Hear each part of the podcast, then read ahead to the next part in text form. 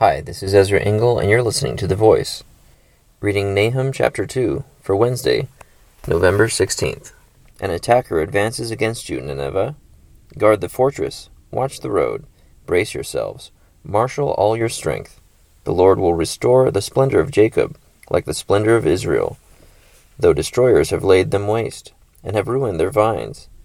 The shields of his soldiers are red, the warriors are clad in scarlet. The metal on the chariots flashes. On the day they are made ready, the spears of pine are brandished. The chariots storm through the streets, rushing back and forth through the squares. They look like flaming torches, they dart about like lightning. He summons his picked troops, yet they stumble on their way. They dash to the city wall. The protective shield is put in place. The river gates are thrown open, and the palace collapses. It is decreed that the city be exiled and carried away. Its slave girls moan like doves and beat upon their breasts. Nineveh is like a pool, and its water is draining away. Stop, stop, they cry. But no one turns back. Plunder the silver, plunder the gold. The supply is endless, the wealth from all its treasures. She is pillaged, plundered, stripped. Hearts melt, knees give way, bodies tremble, every face grows pale.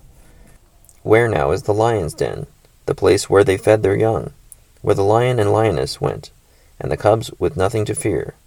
The lion killed enough for his cubs, and strangled the prey for his mate, filling his lairs with the kill, and his dens with the prey.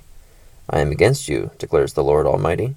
I will burn up your chariots in smoke, and the sword will devour your young lions. I will leave you no prey on the earth. The voices of your messengers will no longer be heard. Nahum chapter 2. So this is talking about Nineveh, that it's going to fall. The city will be exiled and carried away. They will no longer be secure, and God declares that He is against Nineveh. Thank you for listening to The Voice.